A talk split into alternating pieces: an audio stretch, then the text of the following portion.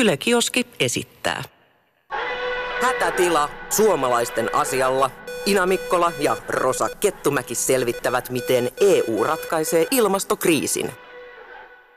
Nyt sä kuuntelet Hätätila-podcastin niin sanottua Making of-jaksoa, jossa me siis kerrotaan, että miten me päädyttiin tekemään tämä sarja, miten se on tehty ja myös vähän, että ketä myö edes ollaan. Mm. Aloitetaan ihan siitä, että ne, jotka ei kuuntele tätä ensimmäisenä jaksoa, niin varmaan tietää, että minä olen Rosa ja kanssani täällä podcast-studiossa on Ina. Mutta Ina, kerro vähän meidän kuulijoille, että kuka sä niinku oot? No minähän olen pitkän linjan toimittaja, joka, joka, joka, joka toimintaansa on aloittanut itse asiassa Rosan kanssa. Eli se ensinnäkin meistä kummastakin, että me ollaan siis jo ihan nuorena aloitettu toimittajan hommat ja tehty, tehty, tehty niitä ensimmäisempiäkin juttuja yhdessä nimenomaan Ylelle, mutta alun perin tällaisen nuorten äänitoimituksen kautta – joka on siis tämmöinen Helsingin nuorisosainkeskuksen mediakasvatushanke. Mutta sitten ö, mua on tässä vuosien varrella voinut katsoa esimerkiksi Yle, Ylestä tällaisesta hullujuttu-nimisestä asiaohjelmasta. Sitten mä oon kirjoittanut tänne Ylelle kolumnia ja sitten mä oon tehnyt – Subille tällaisen Inasydän porno-nimisen dokumentaarisen Venla-palkitun sarjan. Ja sitten myös syksyllä multa tulee sieltä Subilla, Subilta niin Inasydän Suomi-niminen sarja. Ja sitten mä olen myös Basso-radiolla aamujuontajana töissä. Tällaisia nyt muun muassa on tullut tässä elämän varrella tehtyä ja sohittua, jos mediatalossa sun toisessa. Mä oon taas ehkä ollut enemmän tälle yleuskovainen, että niin kuin Ina sanoi, niin me aloitettiin silloin yhdessä tosi nuorena lukioikäisenä tekee juttui me tehtiin A-studioa ja kuningaskuluttaja ja summeriin sitten ekoina semmoisena ihan niin, palkallisena summeri. duuneina. Ja sitten sen jälkeen mä oon ollut täällä yleensä niin kuin uutis- ja ajankohtaistoimituksissa töissä. Mä oon tehnyt uutisia, mä oon taustattanut noita A-studioita ja nyt mä juonnaan perjantai-iltaisin sellaista perjantai-nimistä ohjelmaa, mitä löytyy vaikka tuolta Areenasta kaikki meidän jaksot. Ja me oltiin siis eräänä iltana Rosan kanssa ö, viettämässä aikaa keskenämme ja alettiin puhua sitten tietenkin ö, eduskuntavaaleista, kun oli siinä näinikkäästi. Ja sitten me vähän niin kuin alettiin ennakoimaan, että vähän harmillisesti saattaa käydä niin, että kun kaikki mediatalojen paukut on pistetty ensinnäkin eduskuntavaaleihin ja myös kansalaisten into ja, ja poliitikkojen into, niin voi harmillisesti käydä niin, että ihmisillä medialla ja, ja kaikilla poliitikoilla ei enää riitä intoa siis eurovaaleihin, jotka tulee tähän heti perään ja jotka on sitten kuitenkin ihan jäätävän merkittävän isot vaalit. Siis joo, ja siis eurovaalithan, jos joku nyt ei ole vielä ymmärtänyt niiden merkitystä, niin mä haluan muistuttaa, että ne on maailman toiseksi suurimmat demokraattiset vaalit Intian jälkeen. Että Intian vaaleissa äänestää semmoiset Baltiaralla 900 miljoonaa äänioikeutettua ja sitten näissä EU-vaaleissa 400 miljoonaa. Mutta siis nämä on oikeasti maailman toisiksi isoimmat demokraattiset vaalit ja se nyt on, siis mulle tuli semmoinen olo, kun mä oon vähän tämmöinen vaali- ja ää, intoilija, niin kuin Ina, tiedän, että sinäkin olet. Mutta semmoinen ylpeä olo, että vitsi, mä saan olla osa tätä maailman toisiksi suurinta äänestäjälyssiä. Niin aivan, nimenomaan. Ja sitten se, että, että tota, just niiden eduskuntavaalien jälkeen tuli se fiilis, että joo, näissä päätetään supertärkeistä asioista Suomen kannalta, mutta Euroopassa päätetään ö, yhtä lailla meitä Suomea ja koko eurooppalaisia koskevista asioista ja, ja isossa mittakaavassa. Ö, niin, jolloin, jolloin kun me tavallaan tätä näin Rosankaa vaaliintoilijana fiilisteltiin, niin tuli se fiilis, että olisipa mahtava tehdä joku ohjelma, joka sitten käsittelisi myös eurovaaleja, ö, ettei me jätetä unholaan näitä nimenomaan tärkeimpiä tärkeimpiä vaaleja. Ja ehkä just siksi, että itse on aloittanut niin kuin just sellaisena nuorena toimittajana tai silleen, että ei oikeastaan ollut vielä edes toimittaja, mutta on tehnyt toimitustyötä, niin mulle ainakin on semmoinen erityis jotenkin rakkaus niin kuin nuoriin median kohderyhmänä, varsinkin silloin, kun puhutaan tällaisista yhteiskunnallisista aiheista. Ja sitten kun mulle oli selvinnyt jo aikaisemmin, että siis viime eurovaaleissa, jotka oli vuonna 2014, niin näiden kaikista nuorempien 18-24-vuotiaiden äänestäjien äänestysprosentti oli siis 10. Siis, siis, eli siis jos otetaan 10 18-24-vuotiaasta vuodelta 2014, niin niistä yksi äänesti eurovaaleissa. Ja siis se on ihan niin kuin... Se on siis liian vähän. Siis aivan liian vähän. ja jos ajatellaan, että me, meidätkin voi lukea vielä tähän nuorisoon niin sanotusti, että mä oon 28, Ja mä Joo. 27. Seitsemän, että et mekin ollaan ns. vielä alle 30 mutta, mutta tota, ja myös tiedetään, että ihan meidän ikäluokasta äänestysprosentti on alhainen. Mutta tiedetään myös se, että siis eurovaaleissa äänestetään yleisesti vähemmän kuin eduskuntavaaleissa, kuntavaaleissa. Eli ei, ei puhuta vaan siitä, onko nämä niinku nuoret innokkaat tässä, vaan ihan niinku koko suomalaisilla ei ole niin paljon innokkuutta näissä, näissä vaaleissa. Tämä menee vähän läpästi, että jengi äänestää presidentin vaaleissa – eikä, e- edus, eikä niin paljon näissä eurovaaleissa, ja se on siis täysin nurinkurista, koska presidentillä ei, ei ole niin kuin, jos nyt tällainen kärjestää, niin, niin, kuin, niin paljon väliä mitenkään kuin sitten vaikka MEP, MEPillä tässä Euroopan parlamentissa. Sitten mä myös itse noiden eduskuntavaalien alla kiinnitin huomioon siihen, että aika monissa näissä ilmastonmuutokseen liittyvissä vaalikeskusteluissa nousi esiin tämä, että Suomen rooli on minimaalinen ja että kantsiiksi meidän Suomessa tehdä täällä kunnianhimoista ilmastopolitiikkaa sen takia, että me ollaan niin pieni. Ja sitten tuntuu, että ne, jotka halusivat tuoda tätä esiin, niin niillä oli tavallaan se, sehän vähän niin kuin onkin totta, että kyllähän Suomi yksinäisenä on aika pieni toimija ja sitten taas sit, sit, ja sitten oli ehkä vaikea myös sieltä, jotka on silleen, että kyllä Suomen pitää olla kokoaan suurempi tässä, niin perustella sitä. Niin sitten mä ajattelin, että nimenomaan tästä ilmaston näkökulmasta on tosi kiinnostavaa, että meille tulee tämmöiset uudet vaalit, missä mm. Suomi ei sitten enää olekaan niin pieni, koska siis Euroopan unionihan on tosiaan, niin kuin tässä meidän podissa mm. moneen kertaan jauhetaan, niin kolmanneksi suurin päästöjen aiheuttaja heti Kiinan ja Yhdysvaltojen jälkeen. Eli siis nyt ei pääsisi enää sen, tai päättäjät ei enää pääse sen selän taakse, että tämä EU on niin pieni toimija, että sille ei ole väliä, jolloin tuntuu mielekkäät lähteä haastamaan just näistä ilmastoteemoista. Niin ja, ja, ja mulla tuli ainakin sellainen fiilis, että vaikka puhuttiin, että hei eduskuntavaalit on ilmastovaalit ja niitä teemoja todellakin nostettiin esille, niin se sitten jäi kuitenkin sit aika tietylle tasolle ja pystyttiin puhua ehkä vaan just enemmän Suomen sisäisistä jutuista, kun sitten just nämä jutut on niin isoja, että näissä pitäisi tehdä isoja päätöksiä, niin, niin sitten tavallaan nämä on nimenomaan nämä eurovaalit, ne missä näihin voi tota vaikuttaa. Ja se, minkä takia me nimenomaan päätettiin sitten, että jos me tehdään, innostutaan nyt tekemään podcasti eurovaaleista, niin me halutaan rajata tämä koko aihepiiri vaan tähän ilmastokriisiin juuri siksi, että me saataisiin ensinnäkin toivottavasti nuorempia äänestäjiä innostua koko eurovaaleista, koska nuoria on erityisesti nyt huolestuttanut tämä ilmastonmuutos ja se kuuluu nimenomaan tuolla näkyy ja kuuluu ilmastolakkojen ja, ja tämän pohjalta.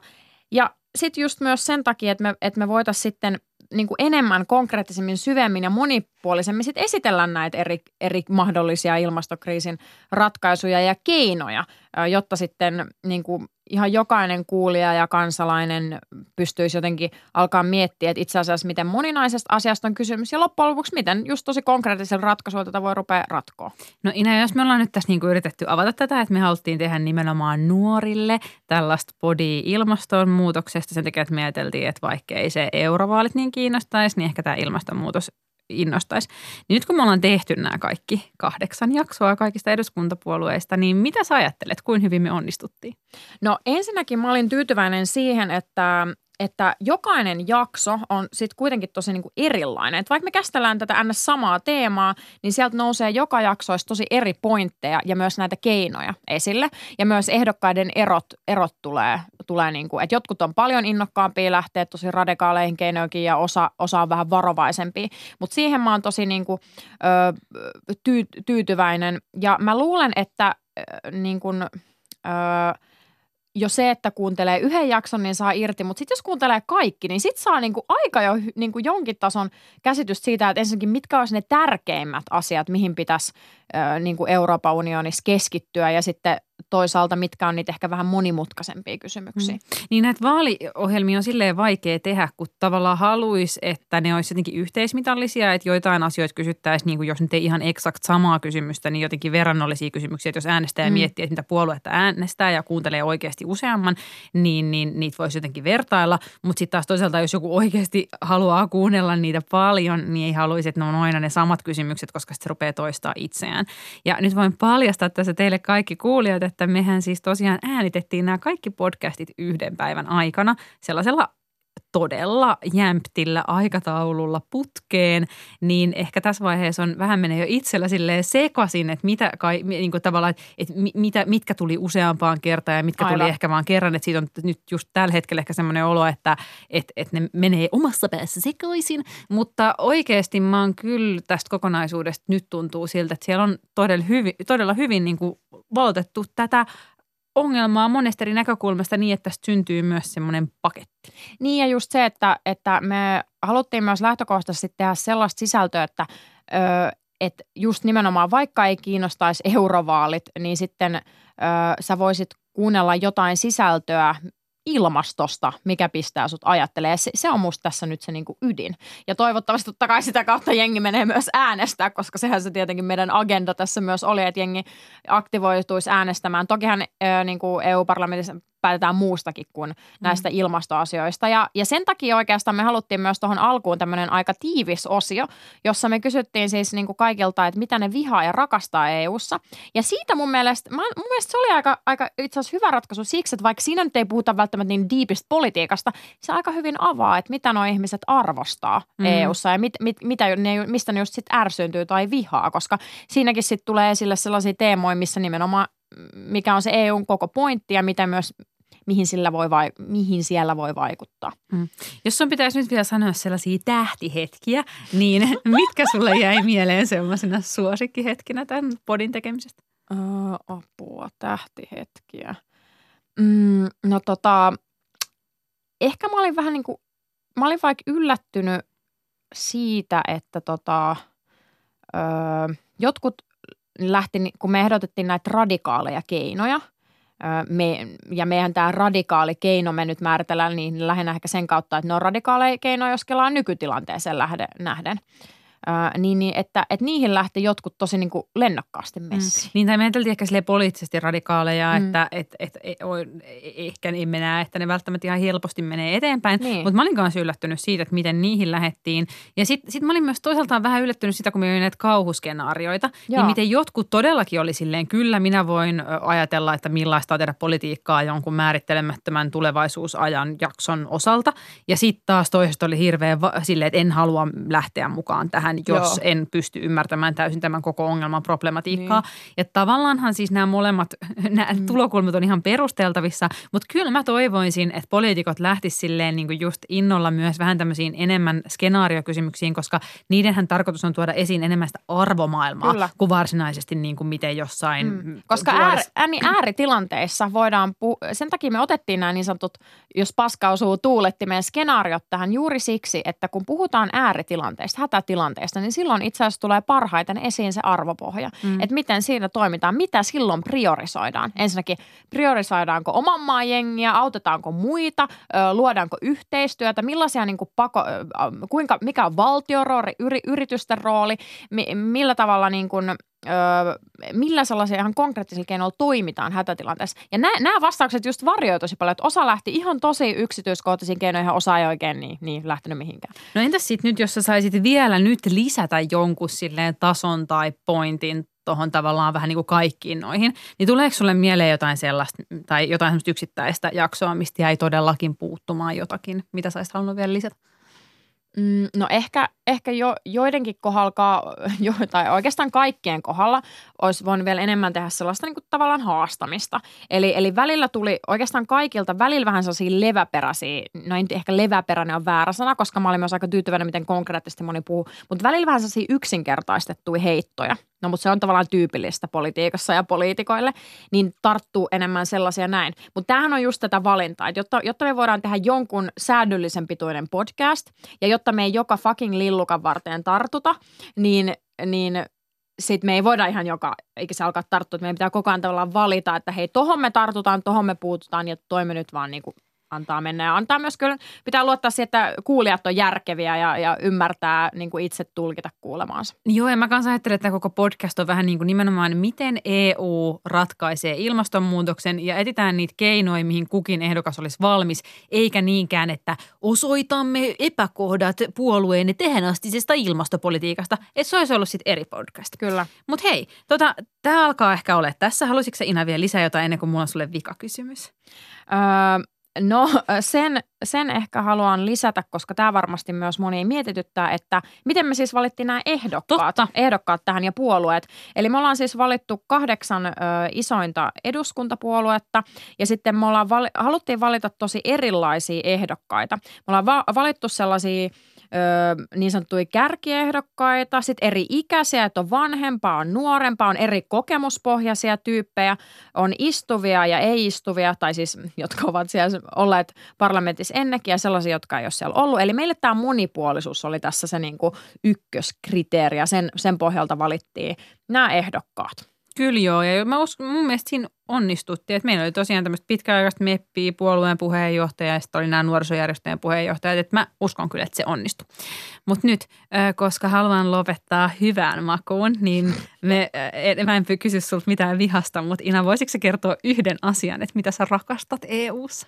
Oi oi, no siis mä rakastan EU-ssa nimenomaan rauhaa. Eli siis sitä, että mun mielestä se on oikeasti, tämän, tämän sanoo pari muukin ehdokasta, mutta mun mielestä on aika käsittämätöntä, että vielä on olemassa siis ihmisiä tässä, tällä EU-unionilla, jotka siis soti, tappo toisiaan. Hyi. Niin kuin siis, siis tämä EU, Euroopan historia on ihan hirveä, jolloin se, että vie, niin kuin vielä muutama vuosikymmen sitten täällä sodittiin ja nyt meillä on niin kuin todella rauhallinen mesta, jossa ka- kaikkialla siis on niin kuin turvallista, täällä ei sodita, vaikka olisi levottomuuksia ja turvattomuutta, niin silti meillä on niin kuin rauhanliitto. Ja se on mun mielestä ihan sairaan upea ja sellainen asia, mitä kannattaisi vaalia, koska jos mä uskon, niin yksi asia meitä kaikkia maailman ihmisiä yhdistää. Me ei haluta so, niin kuin sotaa ja turvattomuutta, vaan, vaan elää rauhassa ja turvassa. Hmm. Kyllä mä yhdyn tähän. Kyllä mäkin niin kuin nimenomaan rakastan sitä Euroopan unionin ideaa ja sitä, että niin kuin sä just äsken hyvin kuvasit tuossa. Mutta mä haluan kyllä kysyä va- vasta kysymyksen, että minkä, jos, sä, jos sä fiilaat tota, niin mitä toista asiaa sä sitten rakastat Euroopan unionissa? No mä kyllä oikeasti rakastan sitä vapaat liikkuvuutta tai mun mielestä nimenomaan, että on aidosti eri valtioiden välillä vapaata liikkuvuutta, niin se on vielä tavallaan siistimpää kuin vaikka, että on, olisi vapaa liikkuvuus jonkun tosi ison valtion sisällä, koska niin, mä oon kuitenkin sen verran vanha, vaikka onkin nuori, että mä oon matkustanut Euroopassa siis lapsena. Sillä tavalla mun vanhempien kanssa on vaikka pitänyt vaihtaa maiden rajoilla aina rahat toisiin. Siinä oli tehty se hyvä puoli, että silloin sai aina joku ekstra jätskin, kun piti käyttää ne vikat kolikot siitä jostain Saksan markasta tai Ranskan frangista. Ja nyt niitä ekstra jätskejä ei enää tällä perusteella on voinut euroaikaa ostella. Mutta mut, tavallaan se, että me ihan oikeasti siis on niin kuin joku, että mä ajattelen, että kuitenkin joku vaikka – Ranska tai Italia, niin on ne tosi erilaisia paikkoja kuin Suomi. Että mä voin vaan mennä sinne ja sitten mun rahat käy siellä ja mä voin vaan tästä niinku ottaa aika vaikka jonkun laiva ja sitten juna ja sitten mä oon tavallaan silleen niinku jossain paikassa, mikä tuntuu sillä tavalla vieraalta, että siinä saa sellaisen uute, uudessa kulttuurissa olemisen elämyksen, mutta sitten sillä tavalla tutulta, että hei, että et, et, täällä mulla on tämä vitsi eurooppalainen sairausvakuutuskortti, että jos mulle käy huonosti, niin mä voin mennä sen kautta tuonne paikalliseen hospitaaliin ja sitten, että mä voin niin. käyttää niin, sitä ehkä sen, niin, ja ehkä sen ja vaikeuden kaikki. tavallaan huomaa sit, silloin, kun lähtee EU-rajojen ulkopuolelle. Ja silloin alkaa just enemmän arvostaa sitä helppoutta siellä niin kuin EU-sisällä. Ja kyllä varsinkin silloin, kun on ollut muilla mantereilla, niin kyllä mä mm. silloin koen itseni niin kuin paitsi suomalaiseksi, suomalaiseksi, niin myös isosti eurooppalaiseksi. Kyllä. Eurooppalaisia olemme me. Mutta joo, hei, toivottavasti tämä selvensi jollain tasolla, että miksi ohjelma on tehty, miten se on tehty ja näin edespäin. Jos tästä ihan tekemisestä tällaisesta herää kysymyksiä tai ylipäätään palautetta koko ohjelmasta, niin sitä saa lähettää meille vaikka esimerkiksi sosiaalisen median kautta, josta meidät löytää ihan meidän näillä nimillämme, joka oli Ina Mikkola ja Rosa Kettumäki. Insta-direkti on varmaan semmoinen aika Insta-direct hyvä, on hyvä, mesta. hyvä vaikka väylä, niin sieltä voi pistää kysymyksiä ja kommentteja tulemaan.